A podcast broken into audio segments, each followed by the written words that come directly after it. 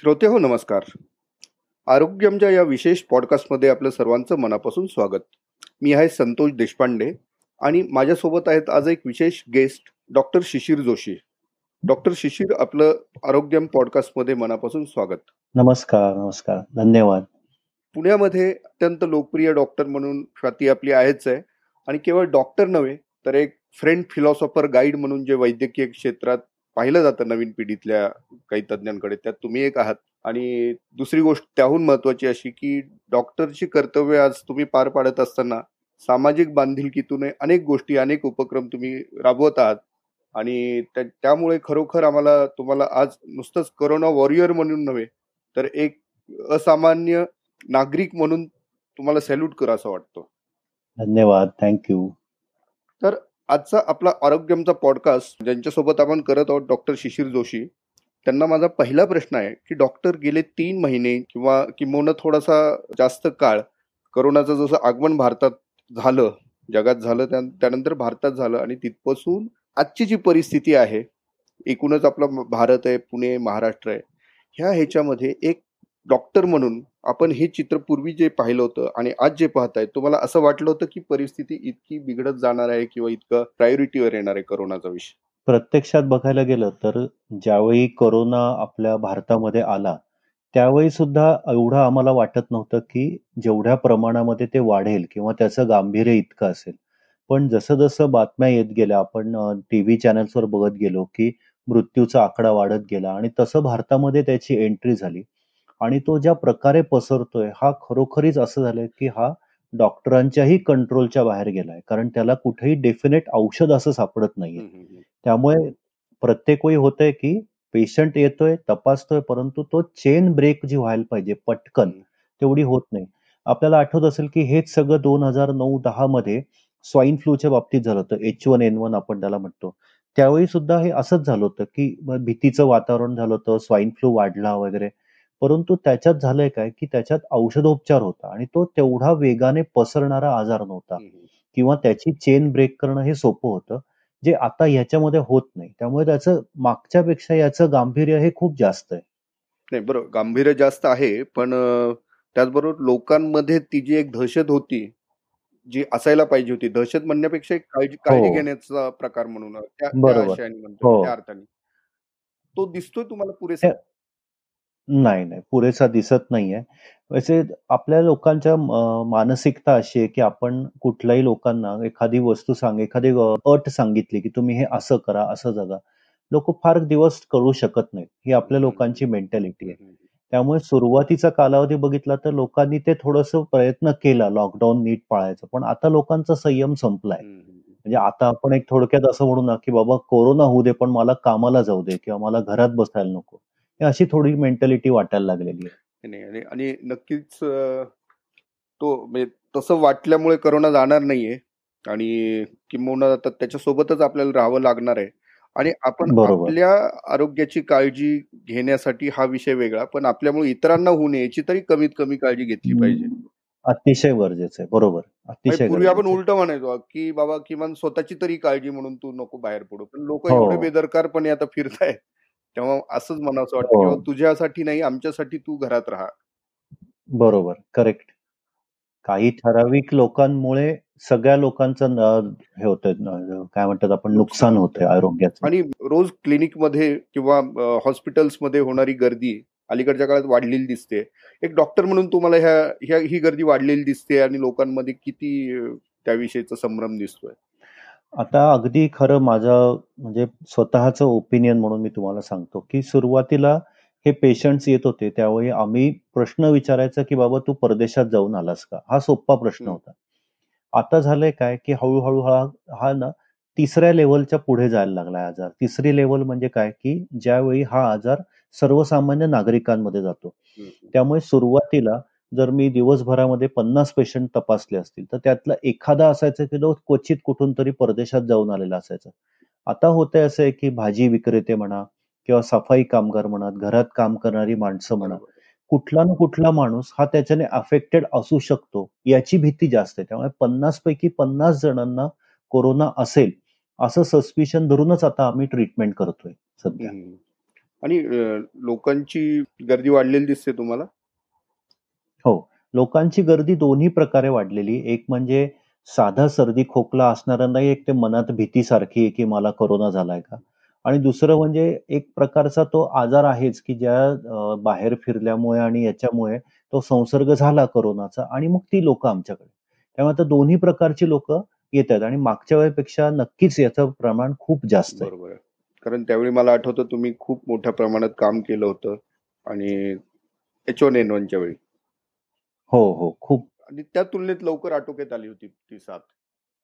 हो. H one N वनचा patient general आम्ही बघायचो ना तर चौथ्या पाचव्या दिवशी जर व्यवस्थित ट्रीटमेंट केली तर आठवड्या दहा दिवसात तो व्यवस्थित घरी जात होता. आताचा प्रॉब्लेम फार वेगळा आहे की तो आजार कंट्रोलच्याच बाहेर होतो.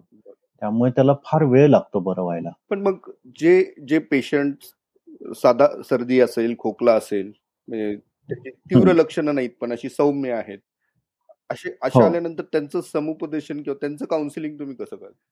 काउन्सिलिंग म्हणण्यापेक्षा आता कसं असतं की कारण कारण याला प्रत्येक वेळी treatment- ज्यावेळी हा ह्याला ट्रीटमेंट म्हणायची की नाही हे मला थोडस संभ्रम होता म्हणून म्हटलं काउन्सिलिंग कसं हो.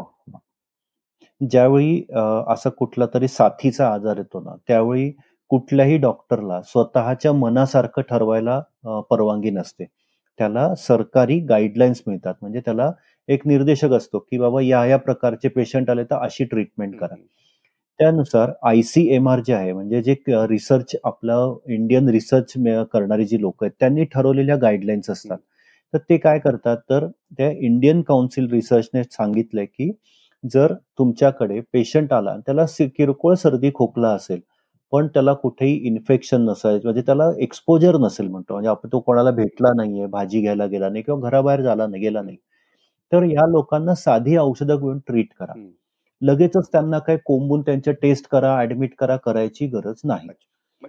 जर दुसरी गोष्ट जर ज्या पेशंटला जर ताप सर्दी खोकला आहे आणि त्याला थोडी जरी हिस्ट्री आहे की माझ्या कदाचित माझ्या शेजारी मला एक माणूस असा वाटला होता किंवा त्याला पॉझिटिव्ह आलेला आहे त्या लोकांना मात्र आयसोलेट करायची गरज आहे व उचलून त्यांना ऍडमिटच करायची गरज नाही पण त्यांना कुठेतरी आयसोलेट करावं लागतं.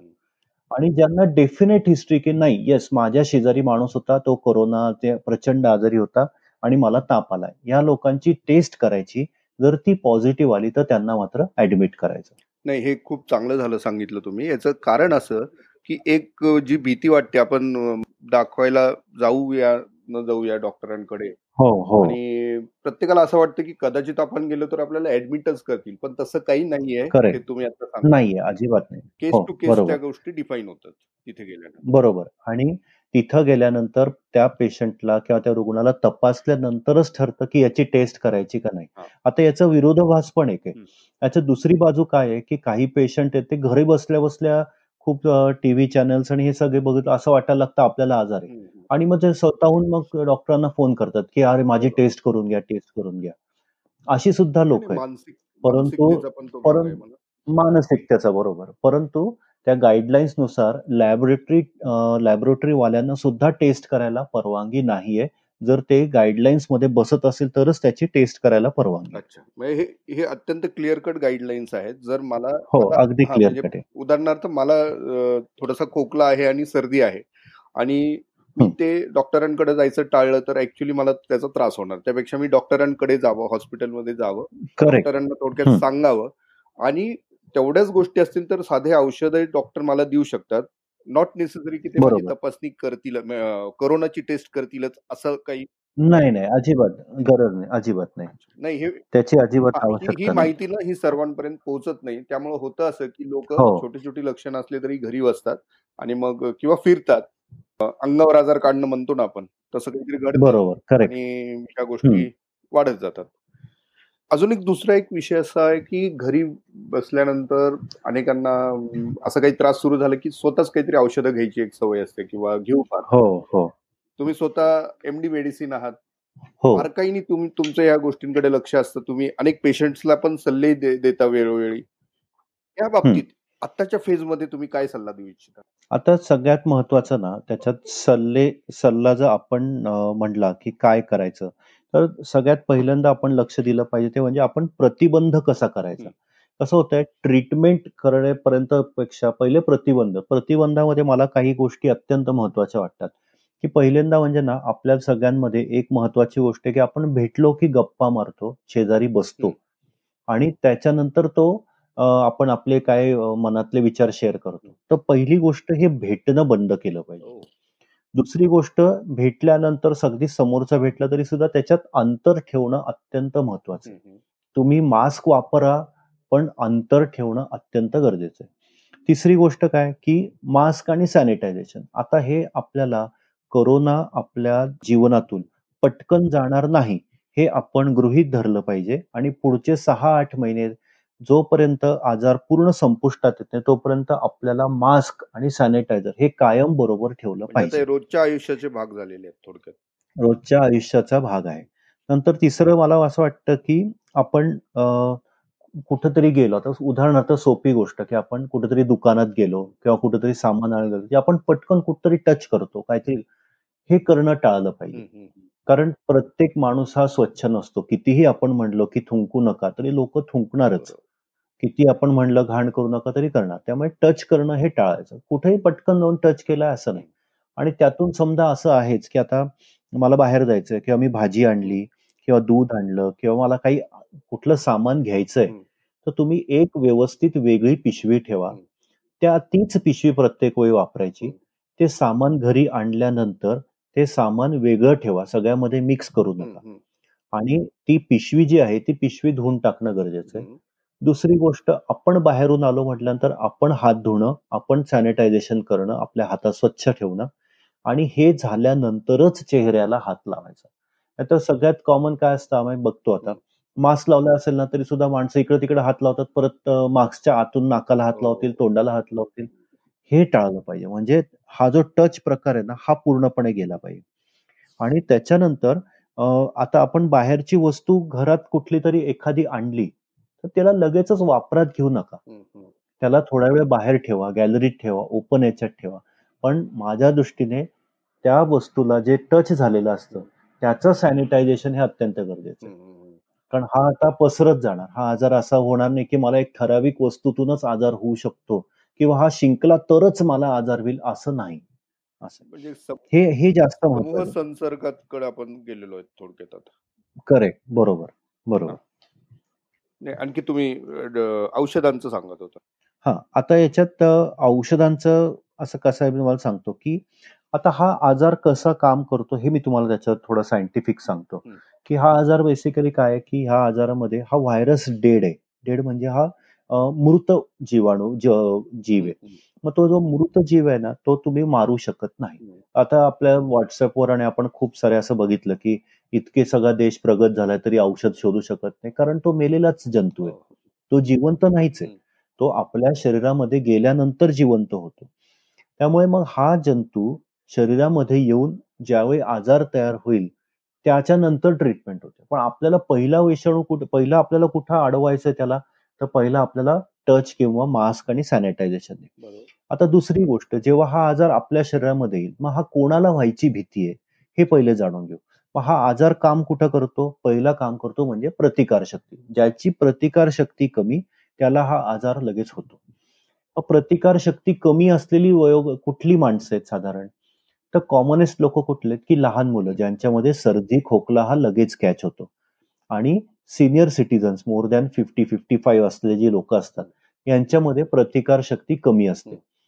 अजून एक कुठला ग्रुप सगळ्यात महत्त्वाचा ग्रुप म्हणजे ज्या लोकांना आधीपासून आजार आहेत. उदाहरणार्थ मधुमेह म्हणजे आपण डायबिटीस म्हणतो मधुमेह किंवा उच्च रक्तदाब आहे आणि लिव्हरशी रिलेटेड म्हणजे आपण कावीळ म्हणा किंवा लिव्हर सिरॉसिस म्हणतो की ज्याच्यामध्ये पेशंटचं लिव्हर खराब झालेलं असतं. ह्या लोकांमध्ये प्रतिकारशक्ती बरेकर कमी असते. ह्या लोकांना तो आजार होण्याची शक्यता खूप जास्त प्रमाणात आहे. उदाहरणार्थ आता सोप्या शब्दात सांगायचं तर आता समजा डायबिटीस धरला आपण मधुमेह धरला तर मधुमेहमध्ये काय होणार? की नॉर्मल माणसाच्या शरीरातली साखरेचं प्रमाण आहे शंभर. हम्म. आता यांच्या शरीरामध्ये साखरेचं प्रमाण झालंय दीडशे. हम्म. पन्नासचा फरक झाला. हा जो पन्नासचा फरक म्हणजे काय? की मला जगण्यासाठी शरीरामध्ये काय लागतं? तर ग्लुकोज लागतो की जी एनर्जी तयार करतो.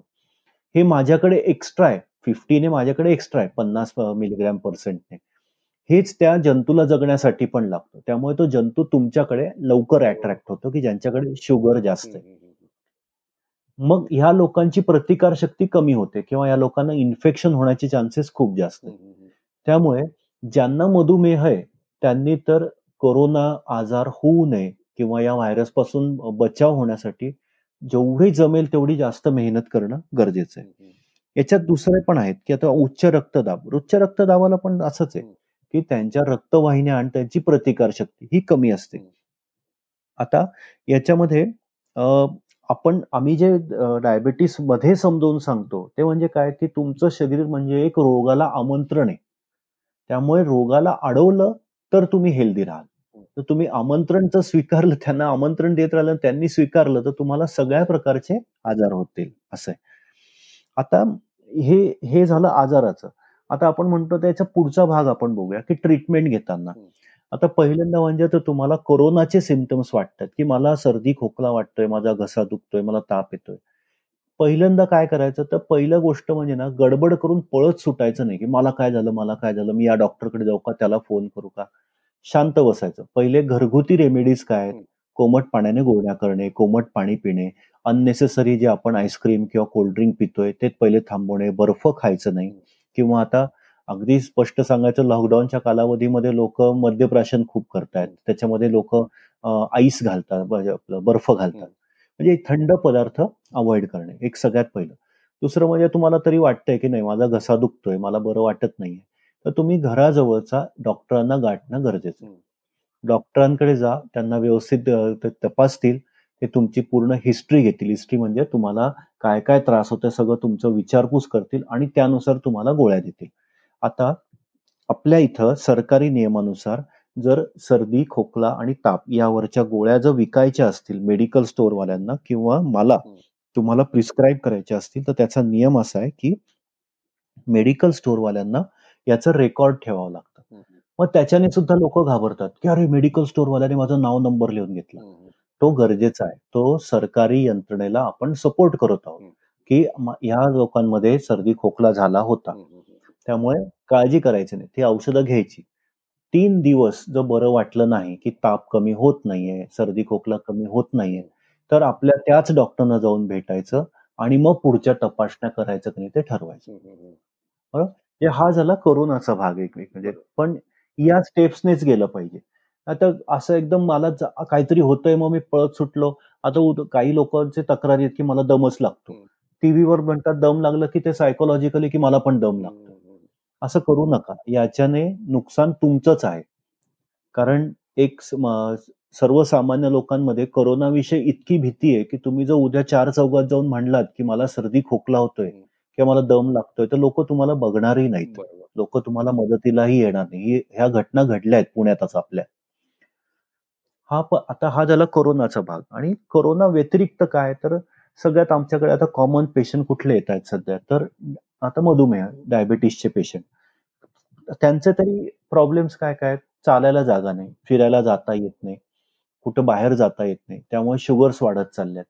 आणि घरात बसून बसून कंटाळा येतो म्हणून लोक औषधं काही लोकांनी कमी केली की इन्सुलिनचे डोसेस कमी केले याच्यात पुढचा एक भाग असा होतो की घरात बसून लोकांचं खाण्याचं प्रमाण खूप वाढलं. हे अगदी कॉमन दिसतंय सध्या.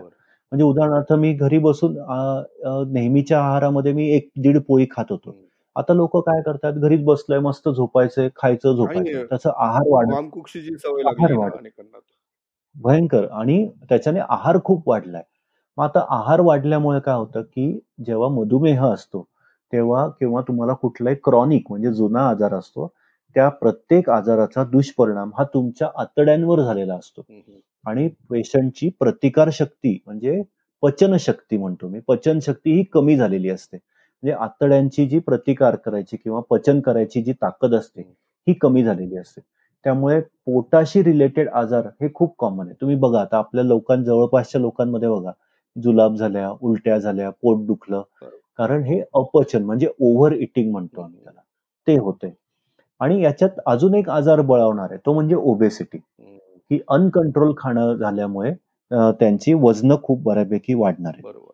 आणि व्यायाम नाही परत व्यायामाचा तर काही नाही. म्हणजे व्यायामाचा काही आणि झालंय काय की सुरुवातीचे आजार म्हणजे कोरोना सुरू झाल्यानंतर पहिले पंधरा दिवस लोकांनी भयंकर एन्जॉय केलं. तुम्ही बघा व्हॉट्सअपवर बघा फेसबुकवर बघा. ते लोकांना घरात वेळ देता आला की कित्येक माझ्यासारखी लोक होते की सकाळपासून रात्रीपर्यंत घरी नसायचेच. खरं. त्यांना घरातल्यांचं सगळा सहवास मिळाला. पण हे सगळं पंधरा दिवसांनंतर आता लोकांना ते कंटाळवाणं व्हायला लागलं. त्यामुळे आता फक्त जेवायचं आणि झोपणे. त्यामुळे प्रतिकारशक्ती टिकवायची असेल तर व्यायामाला सुद्धा तेवढंच प्राधान्य दिलं पाहिजे. पण आता बाहेर अं, फिरता येत नाही. बरोबर आहे. मग हो. मग व्यायामाचा जो हे सांगितला जातो व्यायाम तुम्ही केला पाहिजे रोजच्या रोज. तर अशा लोकांनी हो. कशा पद्धतीने याला सामोरं गेलं पाहिजे? आता याच्यात मी तुम्हाला सांगितलं की आपण आता आव- आजारांचा विषय बोललो. आता मी तुम्हाला डाएट आणि एक्सरसाइज या दोन्ही गोष्टी सांगतो. आता डाएट घेताना आता समजा आपल्याला मधुमेह आहे किंवा मला काहीच आजार नाहीये. हा मी अगदी निरोगी माणूस आहे. तरी सुद्धा एक लक्षात घ्या आपल्याला शरीराला हालचाल नसल्यामुळे पुरेसं अन्न पचन होत नाही. त्यामुळे पोटभर खाणं पहिले टाळायचं आहे. दुसरी गोष्ट अननेसेसरी खाऊ नका. आता अं, मी असं बघितलं की आजूबाजूला की किराणाची दुकानं प्रचंड भरलेली असतात. लोक गेले की भराभरा इथं असं की उद्या मिळणार नाहीये. बरोबर. अशा गोष्टी खातायत.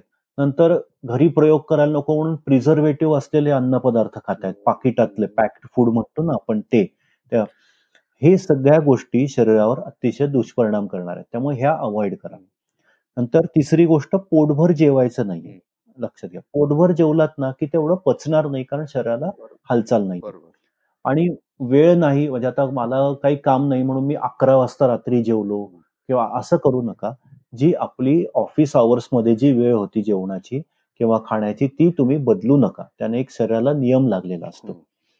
आता हे आपण बघितलं खाण्याचं प्रकार. आता याच्यात व्यायाम. आता लोकांनी तर आता पेशंट्स म्हणून जेव्हा येतात शुगर वाढली. काय डॉक्टर आम्हाला तर काय चालायला कुठं जाता येत नाही काही करता येत नाही. मग आता आम्ही काय करणार? सोपे सोपे व्यायाम आहेत. मी तुम्हाला म्हणत नाही की तुम्ही खूप व्यायाम करा. परंतु आपल्या प्रत्येकाच्या मोबाईलवर स्टेप काउंटर म्हणून असतं. म्हणजे आपण किती पावलं चालतो ते. घरातल्या घरात दर पंधरा मिनिटांनी दर एक तासाने दहा मिनिटं असं फेऱ्या मारत राहा. दिवसभरात पाच ते सहा हजार पावलं चालली गेली पाहिजे हम्म. दुसरी गोष्ट काय? की घरातल्या घरात अजून काय व्यायाम करू शकतो? छानपैकी योगा. आपण आपल्याला आता युट्यूब किंवा गुगलवर खूप वेगवेगळे योगाचे क्लासेस अवेलेबल आहेत. त्याच्यात बघा की कसा योगा करता येईल. आणि जर थोडं फिट असाल तर सगळ्यात चांगलं म्हणजे सूर्यनमस्कार. तुम्हाला जमत नसेल तुम्ही पाच पासून सुरू करा दहा वीस एकवीस मग पन्नास करा. परंतु सूर्यनमस्कार की ज्याने माणसाला दमायलाही होतं आणि तुम्ही फिट पण राहू शकता. आणि हे दो- दोघांनाही करता येऊ शकतं. हो, हो. पुरुषांना किंवा हो हो. दोघांनाही करता येऊ शकतं. काही काही त- आता याच्यात कसं आहे की व्यायाम आहे असा वेगळा असा काही नाहीये. परंतु जर शरीराला हालचाल झाली तर आपण याच्यातून जिंकून बाहेर येऊ. नॉर्मल कंडिशनमध्ये तुम्ही नेहमी रिकमेंड करता की रोज कमीत कमी पाच किलोमीटर किंवा हो. एवढं चाललंच पाहिजे तुम्ही. चाललं पाहिजे. हो. आणि अंगाला घाम निघाला पाहिजे नेहमी नाही का? करेक्ट किंवा हो. घाम निघेपर्यंत तुम्ही काहीतरी कष्ट केले पाहिजे शारीरिक. कष्ट केले पाहिजे बरोबर. ते असं तर साध्य होणार नाही. तर व्यायाम कदाचित हम्म. त्याच्यावरती उत्तम उपाय असू शकतो जो घरातल्या घरात उत्तम उपाय. बरोबर. नाही हे महत्वाची गोष्ट आहे खूप. अं, परत आपण थोडस याच्याकडे वळूया की जे मधुमेहाचे पेशंट आहेत किंवा रक्तदाबाचे आहेत ब- अनेक जण तुमचं मार्गदर्शन घेतात त्यासाठी. हो. आज सगळ्यात विचार केला तर हा पेशंट जो आहे ना हा जो वर्ग आहे ना तो खूप तणावात दिसतोय. त्यांच्यासाठी तुम्ही हो. एक डॉक्टर म्हणून मित्र म्हणून तुम्ही काय त्यांना सल्ला द्याल? की जे ते घर घरी बसून ते फॉलो करू शकतील. याच्यात ना अतिशय सोप्या गोष्टी. मी तुम्हाला म्हणलं की एक सगळ्यात महत्वाचं शुगर वाढू देऊ नका. आपल्याकडे प्रत्येकाच्या घरी ग्लुकोमीटर असतं. तुम्ही लक्ष ठेवा. म्हणजे मला घरी आहे आणि काही पेशंट असे असतात की डॉक्टरांकडे आता जायचं नाही ना चार महिने. मजा करा खाऊन घ्या आंबे आंब्याचा सीझन आहे खाऊन घ्या. तुम्ही स्वतःकडे लक्ष द्या. जर आपल्याला गंभीर आजाराला सामोरं जायचं नसेल तर पहिली गोष्ट शुगर कंट्रोल ठेवा. दुसरी गोष्ट आहारावर नियंत्रण ठेवा. म्हणजे आज आपल्या घरामध्ये समजा मला डायबेटीस आहे पण माझ्या घरात कोणाला बाकीच्यांनी आंबे आणलेत किंवा हे आणले तुम्ही चवीपुरतं खा. तुम्ही त्यांच्याशी कंपॅरिझन म्हणून तेवढं दोन वाटी तीन वाटी खाऊ नका. किंवा बटाटा किंवा भात याचे पदार्थ की ज्याने शुगर वाढेल हे तुम्ही अवॉइड करा. तिसरी गोष्ट आहार घेताना पूर्ण असं खूप पोटभर जेवल्याचा आहार घेऊ नका तेवढं तुम्हाला पचणार नाहीये. आणि मधुमेहींसाठी सगळ्यात महत्वाचं काय आहे? तर लोक काय करतात आता? आता काय माझी शुगर कंट्रोलमध्ये मला काय होत नाही म्हणून गोळ्या कमी करताय तुम्ही परस्पर करू नका कमी कारण परस्पर शुगर कमी गोळ्या कमी केल्या शुगर शूट होणार. शुगर शूट झाले की तुम्हाला आजार होण्याची भीती जास्त आहे. बरोबर. आणि रक्तदाब असणाऱ्यांनी? रक्तदाब असणाऱ्यांचं खूप कॉमन असं आपण आम्ही बघतो की का रक्तदाब असलेले लोक आजारी पडतात? सगळ्यात महत्वाचं काय? मला काही होत नाही. त्यामुळे मी गोळी बंद करतो. त्यामुळे ही लोक गोळी बंद करतात. दुसरी गोष्ट फिरणं नाहीये. आता गोळी बंद केली फिरणं नाहीये किंवा गोळीचा डोस कमी केला याच्याने काय होणार? तर रिबाउंड हायपर टेन्शन म्हणतो आम्ही त्याला की गोळ्या अचानक बंद केल्या कमी केला डोस आणि शरीराला व्यायाम नसेल तर रिबाउंड हायपर टेन्शन म्हणजे जे बीपी आधी माझं गोळी न घेता एकशे पन्नास आणि नव्वद असेल असं धरूया आपण की त्या माझं बीपी गोळ्या बंद केल्यानंतर ते अचानक एकशे सत्तर पर्यंत जायला लागतं. आणि ज्या ज्यावेळी हे असं घडतं त्या त्यावेळी काय होतं? आपल्या मेंदूमध्ये केसासारख्या रक्तवाहिन्या असतात. या रक्तवाहिन्या फुटतात. आणि मग आपण म्हणतो की या लोकांना पॅरालिसिसच झाला किंवा या लोकांना मेंदूतली रक्तवाहिनी फुटली. एक लक्षात घ्या की पेशंट वर्गाने काय करायचंय की तुमच्या तब्येतीची काळजी घ्या. तुम्हाला उद्या आजारी पडल्यानंतर हॉस्पिटलाइज करावं लागलं. मी कोरोनासाठी म्हणत नाही. नॉर्मल इतर कुठल्या आजारांसाठी तरी सुद्धा हॉस्पिटलमध्ये जाणं हे म्हणजे कोरोनाला आमंत्रणच आहे. तिथं जवळपास कोण कुठला डॉक्टर तुम्हाला बघायला येतो कुठल्या सिस्टर येतात वॉर्डबॉय येतात हॉस्पिटलमधले कर्मचारी म्हणजे कुठूनही तुम्हाला तो आजार होऊ शकतो. त्यामुळे हॉस्पिटलच्या वातावरणापासून लांब राहायचंय. एक्सपोजर होऊ द्यायचं नाही कुठल्याच पद्धतीने एक्सपोजर होऊ द्यायचं नाही. बरोबर. अगदी करेक्ट. रक्तदाब वाढण्यामाग सततचा तो विचार आणि हायपर टेन्शन हे मला वाटतं आहे. त्याच्यामध्ये आहे ना. त्याच्यात जर तुम्ही बघितलं ना तर याच्यात रक्तदाब वाढण्याची बरेच वेळा ही कारण मानसिकच आहेत. ते ब्लड प्रेशर वाढण्याची दोन कॉमनेस्ट कारण सध्याची काय की एक तर घरात बसावं लागतंय. सगळ्यात मोठा आहे की घरातल्यांना फेस करणे की जे आयुष्यात आपण कधी करत नव्हतो. नंतर दुसरी महत्वाची गोष्ट आहे की लोक काय करतात सकाळ दुपार संध्याकाळ टीव्ही आणि हे मीडिया मीडियावाले ना आज इथं इकडे एक मेला तिकडे एक मेला असं झालं तसं. म्हणजे त्या ज्या गोष्टींची खरोखरीच व्हॅल्यू नाहीये त्या गोष्टींना प्रचंड ते फुगवून सांगतात. उदाहरणार्थ आपण बघितलं तर जेवढा तो मृत्यूचा आकडा दाखवत आहे त्याच्यापेक्षा ऑलमोस्ट चार ते पाच पट आकडा हा आपल्याकडे ऍक्सिडेंटमध्ये मृत पावणाऱ्यांचा आहे. पण पण आता होतंय काय? आपण म्हणतो की अरे कोरोना कोरोना. म्हणजे त्या न्यूज बघणं टाळा. दिवसातून एकदा लावा तेवढं फक्त तुम्ही आणि जे सेन्सिबल न्यूज ते चॅनल्स चांगले ते लावा तेवढं ऐकलं तरी बास. तिसरं महत्वाचं काय? की विचार करणे. आता आता हे बघा एक सगळ्यांना मी सांगून ठेवतो की कोरोना जो आजार आहे ना तो आपल्याला कुठल्या ना कुठल्या प्रकारे फेस करावाच लागणार आहे. म्हणजे आज मी लपून राहिलो मी घरात बसून राहिलो कधी ना कधी फेस करावं लागणार. बरोबर. त्यामुळे आपल्या शेजारच्या फ्लॅटमध्ये कोरोनाचा पेशंट आला आपल्या बिल्डिंगमध्ये चार आले हे घडणार आहे प्रत्येकाच्या आयुष्यात. त्यामुळे आपल्याला त्याच्यापासून मेंटली स्ट्रॉंग राहणं अत्यंत गरजेचं आहे. म्हणजे आता तेव्हा झालं आता माझं काय होईल? असं करू नका. आपल्याला काहीही होत नाही. पहिली गोष्ट फिटनेस ठेवला तुम्हाला आजार होणार नाही. हे तुम्ही मनात खंबीर ठेवा. बरोबर. आणि जर ही परिस्थिती कायमच राहिली तर तुम्ही म्हणताय तसं अगदी सगळ्यांच्या डोर स्टेपला ते येऊ शकतो तो रोग. येणार हो. बरोबर. त्यामुळे घाबरून जायचं तशा अर्थाने काम नाही. म्हणजे घाबर किंवा नुसतं घाबरल्याने ते टळणार सुद्धा नाहीये. टळणारच नाहीये. आणि उगाच घाबरले तर मी तर त्याचा दुष्परिणामच जास्त होणार आहे. तुमच्यावर तुमच्या नातेवाईकांवर सगळ्यांवरच होणार आणि ह्याच्यात महत्वाचं जसं तुम्ही मीडियाचा उल्लेख केला किंवा बातम्या आपण सतत काही ऐकतो रिलेव्हन्स तेवढ्या पुरताच असतो पण तो सतत आपण ऐकल्यामुळे त्याचा इम्पॅक्ट जास्त आपल्या मनात होतो. इम्पॅक्ट जास्त होतो. खरे अगदी खरे त्याच्याच बरोबर वेगवेगळ्या माध्यमातून म्हणजे सोशल मीडियातनं किंवा व्हॉट्सअप असेल किंवा मेसेजिंग सर्व्हिसेस असतील. हो, त्याच्यात हो. अनेक एक्सपर्ट्स आता तयार झालेले आहेत. फॉरवर्ड एक्सपर्ट्स आहेत ते. मी त्यांना हो फॉरवर्ड अगदी लिहिणं लिहिते एक्सपर्ट नाही पण ते फॉरवर्ड करण्यातले एक्सपर्ट आहेत. त्यामुळे हो, की अचूक माहिती मिळत नाही. माहितीचं भंडार आपल्याकडं फक्त खुलं होतं पण ती खरी आहे खोटी आहे काय आहे कशी आहे हे फारसं आपल्याला माहिती नसतं. त्यामुळं माहिती आपल्याला हवं तेच त्यातनं काय घ्यायचं हे वेळीच कळणं फार आवश्यक असतं.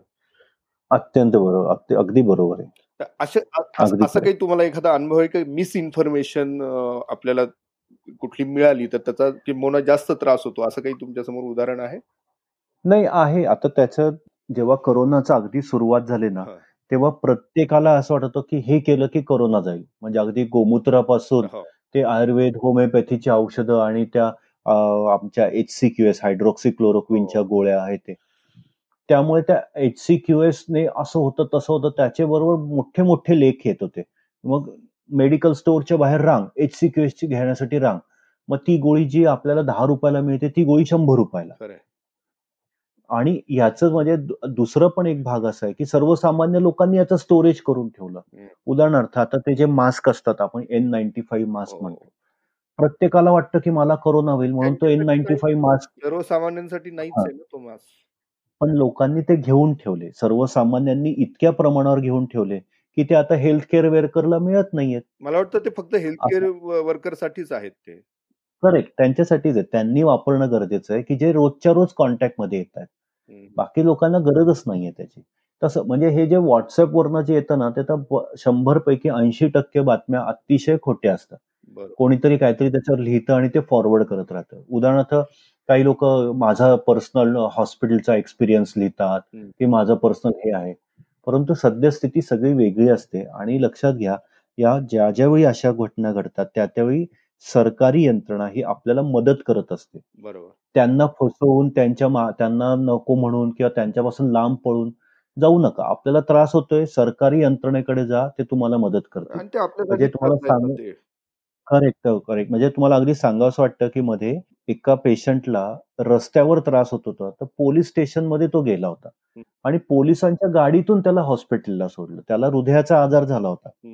त्याला अँब्युलन्स मिळेना पण पोलिसांनी त्यांच्या गाडीतून त्याला हॉस्पिटलमध्ये सोडलं. ही सध्याची इतकी अं, सरकारी यंत्रणा मदतीला आपल्याला धावलेली आहे. बरोबर. आणि अगदी बरोबर आहे. तुमचा दुसरा एक अनुभव अं, आहे. दुसरा जे तुमच्या ऍक्टिव्हिटी चालू आहेत म्हणजे रोज रुग्णसेवा तर होतेच पण त्याचबरोबर करोनामुळे एफेक्टेड खूप मोठा जो वर्ग हो हो. त्यांच्यापर्यंत तुम्ही काही गोष्टी करतायत. तर तुम्ही स्वतःहून नाही बोलणार म्हणून मी हा प्रश्न विचारतो तुम्हाला. काय काय करतोय सध्या मिरॅकल एड फाउंडेशन म्हणून जी संस्था आहे ते आमचं जवळजवळ आता आम्ही दहा वर्षापासून आम्ही काम करतोय. त्या संस्थेमार्फत आम्ही सुरुवातीला लहान मुलांच्या एज्युकेशनमध्ये काम करत होतो. पण जसं हे कोरोनाचं प्रकरण सुरू झालं तसं आम्हाला अं, सरकारी अं, यंत्रणेकडनं आम्हाला बोलवण्यात आलं की तुम्ही आम्हाला मदत कराल का म्हणून. त्यांनी बऱ्याच लोकांना असं वि- बोलवलं. मग आम्ही त्यांना ऍग्री केलं आणि आम्ही लॉकडाऊन सुरू झालेल्या पहिल्या दिवसापासून आतापर्यंत रोज पाचशे लोकांना जेवण वाटतंय. अरे वा. आणि त्याहीपेक्षा ससून हॉस्पिटलचे जे डॉक्टर्स आहेत किंवा नर्सेस स्टाफ आहेत की जे फक्त कोविड साठीच काम करतात या लोकांना अं, पुरेसं चांगलं जेवण मिळत नव्हतं. मग ते चांगलं जेवण मिळवण्यासाठी अं, आम्ही सगळेजण खूप धडपड करतोय. आम्ही डोनेशन्स मिळवली. म्हणजे अगदीच सांगावं असं वाटतं तर अं, आम्हाला लोकांना अं, लहान मुलांनी त्यांच्या पिगी बँक मधले सुद्धा पैसे दिले. अरे अशी सुद्धा आमच्याकडे लोक आहेत. तर ह्या ह्या पद्धतीने आम्ही पुढे गेलो. तर आम्ही आतापर्यंत जवळजवळ चाळीस हजार लोकांपर्यंत आम्ही जेवण वाटलंय. आणि आता नवीन सुरू झालंय म्हणजे आता ज्या ट्रेन्स जात आहेत जे मजूर लोक पर याच्यात जात आहेत परगावी जात आहेत किंवा प- परप्रांतीय जी लोक आहेत. त्या लोकांना जेवण मिळत नाही. मग त्यांना आम्ही ट्रेनमध्ये प्रत्येकाला एक पाकिट मिळेल असं जेवण द्यायची व्यवस्थाही करतो जवळजवळ ते रोजचे हजार ते पंधराशे लोक होत आहेत. हे आम्ही अं, कटाक्षाने करतोय. आणि माझी दुसरी संस्था आहे दुसऱ्या संस्थेमार्फत आम्ही स्टेपअप फाउंडेशन म्हणून आहे. आम्ही त्याच्यात आम्ही काय करतो तर समुपदेशन करतो आता होतंय काय लोकांना कोरोनाविषयी जे काय मानसिक प्रॉब्लेम झालेले आहेत. आता हे सुद्धा एक महत्त्वाचा गंभीर विषय आहे की लोकांना मानसिक प्रॉब्लेम आहे. भीती एक वाटणे अँझायटी असणे. की मला काय होईल का आजार? हे लोक कुठं बोलून दाखवत नाहीत. किंवा हे वारंवार छातीत दुखतं पाठीत दुखतं. दम लागतो. यांच्याशी बोलणं गरजेचं असतं. त्यामुळे समुपदेशन काउन्सिलिंग सेंटर्स आम्ही त्याचे सुरू केले अच्छा. ते कुठे आहेत आणि त्यांना कसं तुम्ही ऍक्सेस करू शकता? हे स्टेपअप फाउंडेशन म्हणून आहे. तुम्ही जर त्याचं काउन्सिलिंग सेंटरवर गेला तर तिथं तुम्हाला सगळ्या डिटेल्स त्याच्या माहिती मिळतात. अच्छा अच्छा. म्हणजे पुण्यामध्ये आहेत ते सगळे काउंट हो पुण्यामध्येच आहे पुण्यामध्येच आहे. ओके नाही ही खूप महत्वाचं महत्वाची कामगिरी आहे आणि मला अ, सांगायला खूप आनंद होतो सर्व श्रोत्यांना की डॉक्टर शिशिर जोशी मी त्यांना खूप वर्षांपासून ओळखतो. पहाटेपासून हा माणूस कामाला लागतो. तो मध्यरात्रीपर्यंत कार्यरतच असतो. मात्र जेव्हा आता वेळ मिळतोय त्याही वेळात त्यांनी तो पूर्ण वेळ फॅमिलीला वगैरे देण्यापेक्षा तो समाजासाठीच देत आहेत. आणि हे मी आत्ताच्या आत्ताच्या ह्या पॉडकास्टमधून ही पण बाजू मला समजली. बरोबर शिशिर? आपली जबाबदारी आहे आणि त्यांना आपण केलं हे अत्यंत गरजेचं आहे. म्हणजे तुम्ही जर लोक बघाल तर खरोखरी जेवायला नाही लोकांना.